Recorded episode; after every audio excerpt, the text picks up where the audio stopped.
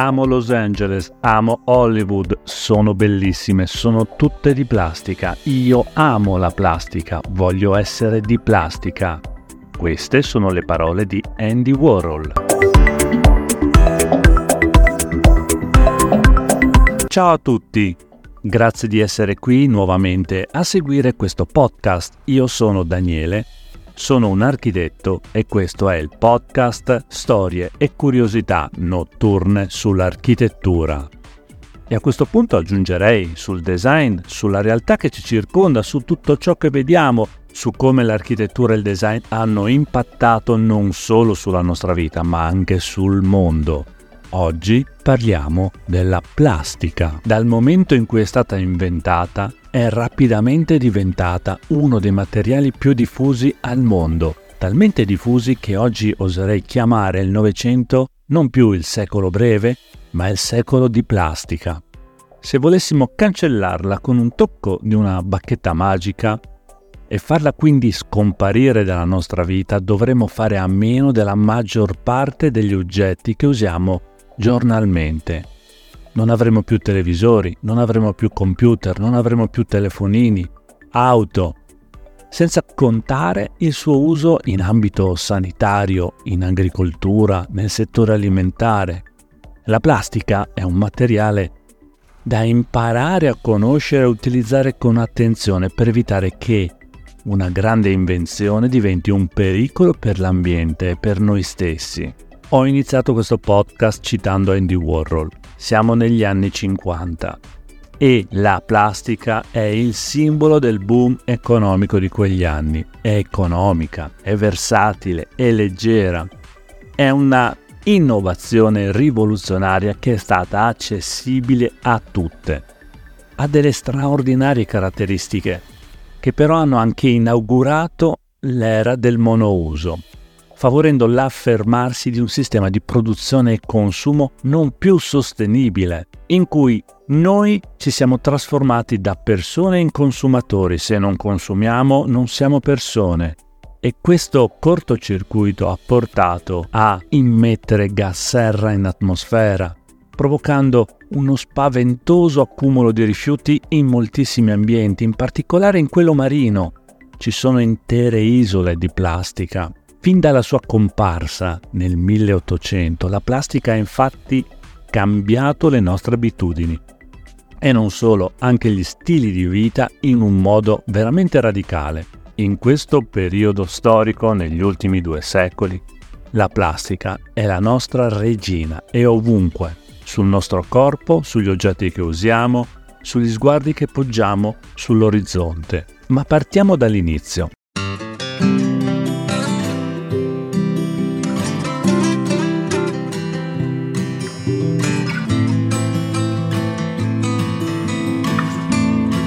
L'uomo utilizza fino dall'antichità i polimeri naturali. Detta così sembra una cosa veramente ipertecnologica, che va in contrasto con il nostro concetto di antichità, ma per polimeri naturali io intendo le resine vegetali fossili o subfossili come l'ambra, la, il coppale, che sono state usate per modellare oggetti di uso comune, oppure dei monili, oppure Ah, I polimeri naturali possono essere delle gomme naturali come il caucciù, che le civiltà precolombiane avevano imparato a lavorare per migliorarne le proprietà e la resa. La plastica vera e propria, quindi quel materiale sintetico a cui siamo abituati oggi, sono però il frutto di una lunga ricerca scientifica e tecnologica che si è sviluppata appunto tra l'Ottocento e il Novecento. Partiamo dall'inizio, gli albori della plastica moderna.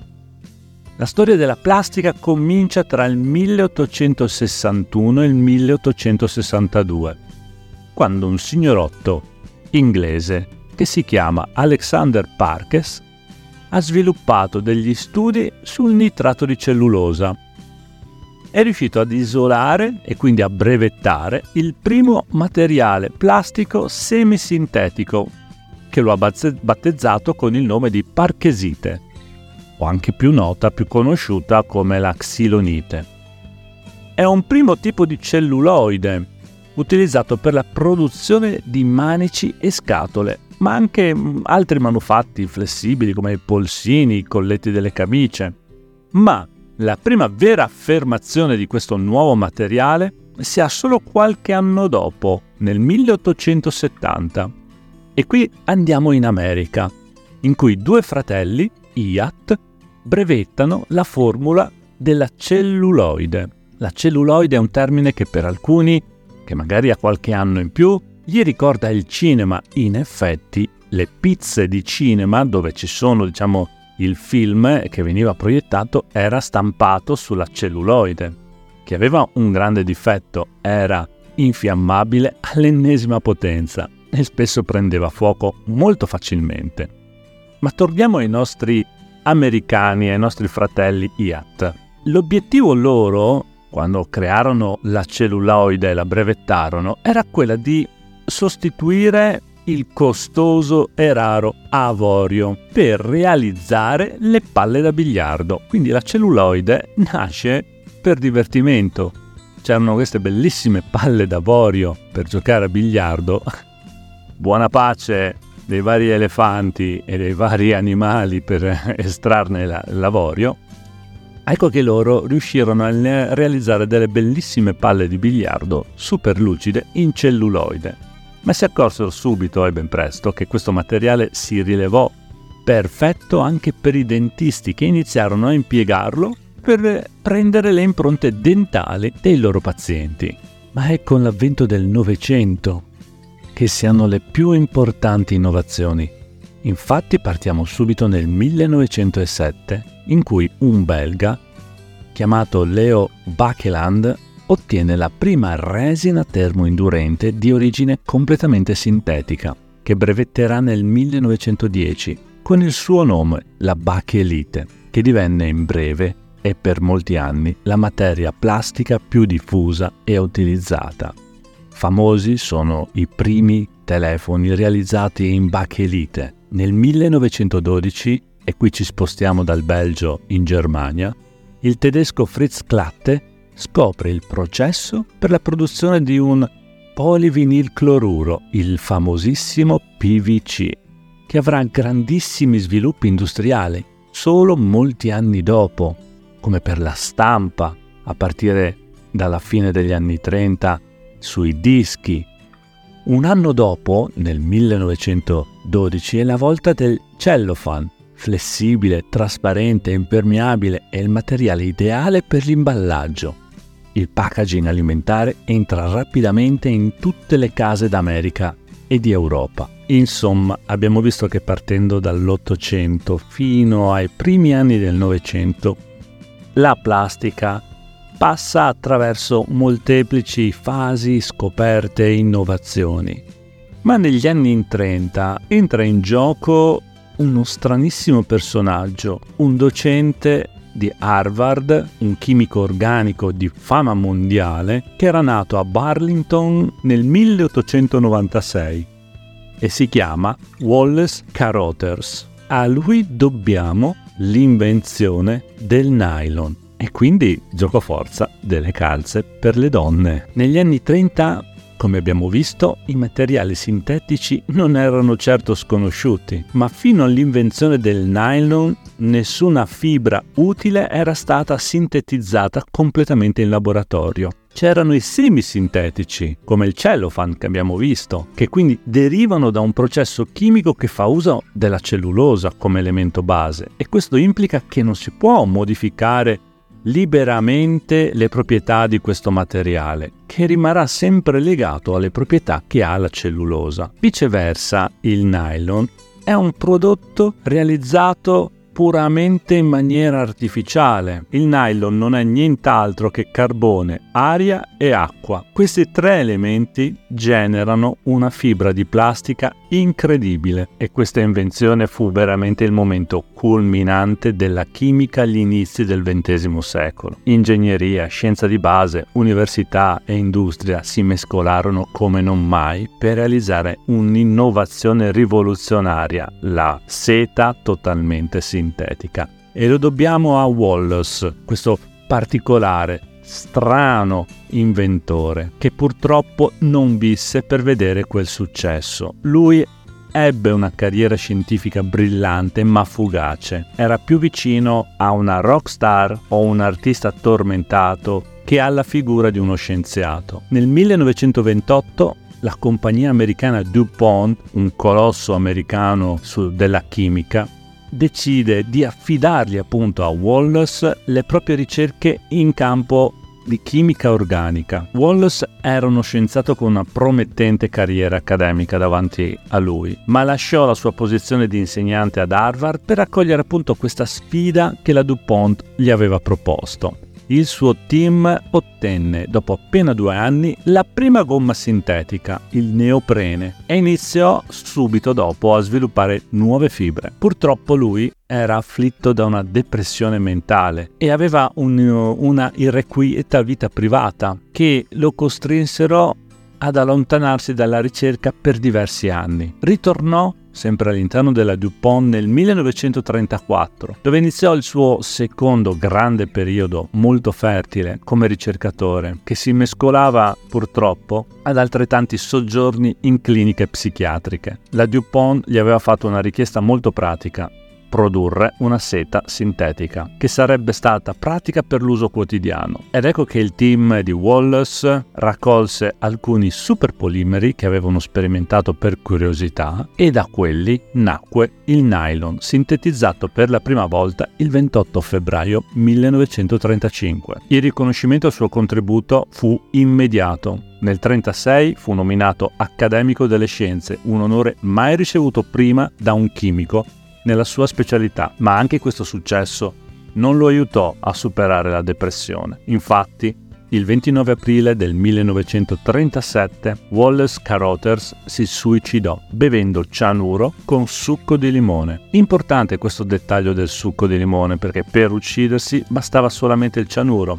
Lui ci aggiunse il limone perché la sua conoscenza della chimica gli diceva che assumendo cianuro di potassio disciolto in un mezzo acido, appunto il limone, lo trasformava in un veleno più potente e soprattutto più veloce. Quindi non riuscì mai a vedere il successo della sua grande invenzione, il nylon. La DuPont ovviamente continuò la produzione, brevettò nel 1938 e lo iniziò ad usare nei filamenti degli spazzolini da denti, ma il suo vero decollo commerciale arrivò nel 1940, quando le gonne delle donne iniziarono ad alzarsi, scoprendo appunto le loro gambe. Ed ecco che serviva quindi un indumento economico, elegante, trasparente per riparare dal freddo la pelle esposta. Servivano delle calze e il nylon era ideale per la maglieria perché trasformava quello che fino ad allora era un oggetto di lusso,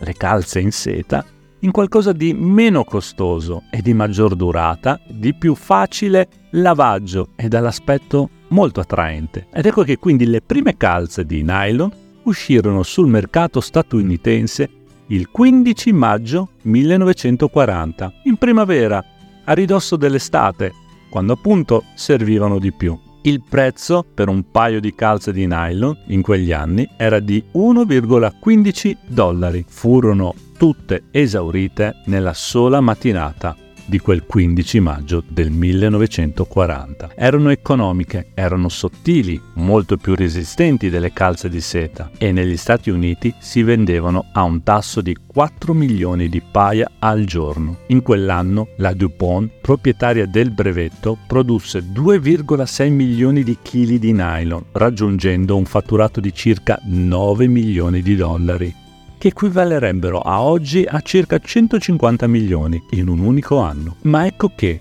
nel 1942 queste calze di nylon economiche alla portata di tutte divennero presto un prodotto di lusso perché la maggior parte del nylon fu destinata alla fabbricazione dei paracaduti che precedentemente anch'essi erano fatti in seta. Il nylon venne anche utilizzato per realizzare corde di traino, serbatoi per il carburante degli aerei, giubbotti antiproiettile lacci delle scarpe, zanzariere, pizzi, amache ed altro ancora, divenne così essenziale per lo sforzo bellico che venne definita la fibra che vinse la guerra. Ma finalmente dopo la guerra la distribuzione commerciale riprese e la DuPont giunse ad influenzare anche la scelta degli stilisti, tanto che alle sfilate di moda di Parigi nel 1955 i tessuti sintetici furono utilizzati negli abiti di Coco Chanel e Christian Dior. Subito dopo gli anni 50, la DuPont venne accusata di mantenere ridotta la produzione delle calze di nylon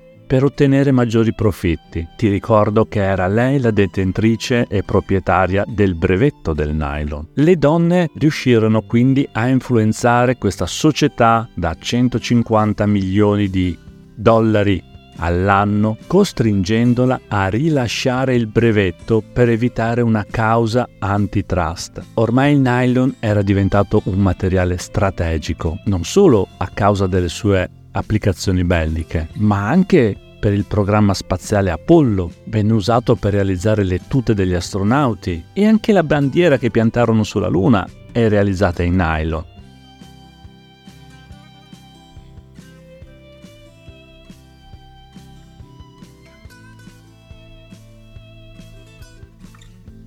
Quindi ecco che quando una donna indossa un paio di calze in nylon o quando noi uomini guardiamo alcune calze indossate di nylon, dobbiamo ricordarci la storia che sta dietro a questo gesto quotidiano, a questa vista quotidiana direi, perché è una storia lunga di due secoli con questo grande protagonista Wallace, questo scienziato prestato all'industria alla DuPont, che realizzò per primo, brevettandolo, il filamento di nylon. Ma non solo, dobbiamo anche ricordarci della lotta che le donne fecero contro la DuPont per aprire questo brevetto a tutti gli altri produttori, in modo tale che nel corso degli anni 50 i tessuti sintetici riuscirono a contribuire e soddisfare l'appetito di tutto il pubblico mondiale, producendo abbigliamenti sintetici, dando al design, alla moda nuovi argomenti, nuovi colori, nuove resistenze, costruendo un guardaroba di capi appunto lavabili e apprezzati per la loro facilità e praticità. Erano caratteristiche prestazionali che piacevano soprattutto alle donne più giovani in quegli anni, che si lamentavano di dover stirare continuamente i vestiti e abbracciarono quindi subito questo nuovo stile di vita, in cui oltre alla normale e assodata fibra di nylon si abbinavano altre tecniche come le pieghe termofissate, le resistenze alle rughe e soprattutto alla solidità del colore che non sbiadiva una volta lavato. E non è un caso che tra il 1950 e il 1956 le vendite di lavatrici negli Stati Uniti sono più che triplicate. Una volta che tutti noi abbiamo abbracciato negli anni 50 i materiali sintetici, non è stato più possibile tornare indietro. La rivoluzione iniziata con il nylon ha dato origine a nuovi silhouette, a nuove texture, colori, impossibili da creare con fibre naturali e ha continuato a modellare i gusti di noi consumatori nei decenni a venire. Quindi ricordiamoci che quando indossiamo non solo le calze, ma un vestito sintetico, dobbiamo ringraziare 200 anni di lavoro, scoperte, evoluzioni e rivoluzioni tecnologiche che hanno portato a cambiare il nostro modo di vestirci.